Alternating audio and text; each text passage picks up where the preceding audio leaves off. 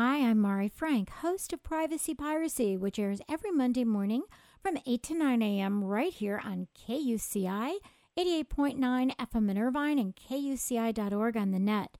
I also am pleased to present the weekly segment of Orange County Sheriff News and Safety Tips, and we are welcoming back again Scott Yuen, who is a Deputy Sheriff in the Community Programs Unit of the Orange County Sheriff's Department.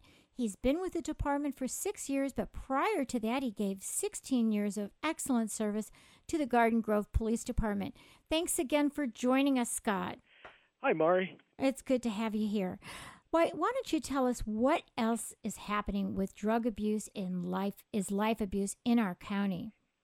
Well, what we're doing is we are uh, right at the beginning of the school year. We are knee deep into um, scheduling our Positively No Drugs education program for um, our sixth graders and also our Next Step program for the high school and middle school kids. So right now it's it's a really exciting time. We're uh, we're seeing that a lot of schools are are asking for our services, and and that's just fantastic. We need to get the information out to these kids that uh, drug abuse is life abuse. Right. They surely need to understand that. Now, how can people who are listening to this right now, how can they help the sheriff department in this endeavor? Well, right now we are uh, again hosting a um, prescription take back program in the city of Laguna Hills, which will be uh, Saturday, September 25th.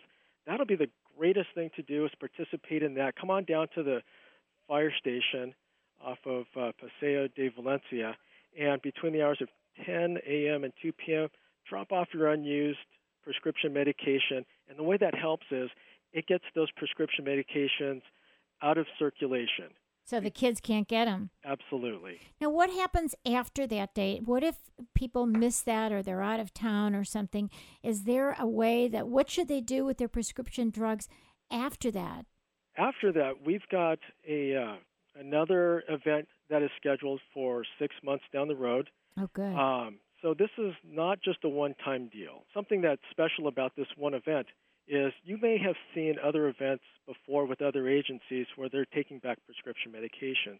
This one's unique in that we actually have special permission from the DEA to receive controlled substances, which should be like your painkillers, very potent prescription medications that it's actually uh, against the law for people to just transfer these from person to person. We've received special permission from the DEA for this day to receive these back and destroy them. Oh, well, that's good. I think it's a great idea that you have this every six months and then that we let people know so that they can participate. And, you know, we can, it's a good idea to look in your medicine cabinet every six months and see what's back there and, and maybe, you know, get rid of it. you know, if you're not going to use it or if you can't use it anymore, then get rid of it, right? Absolutely.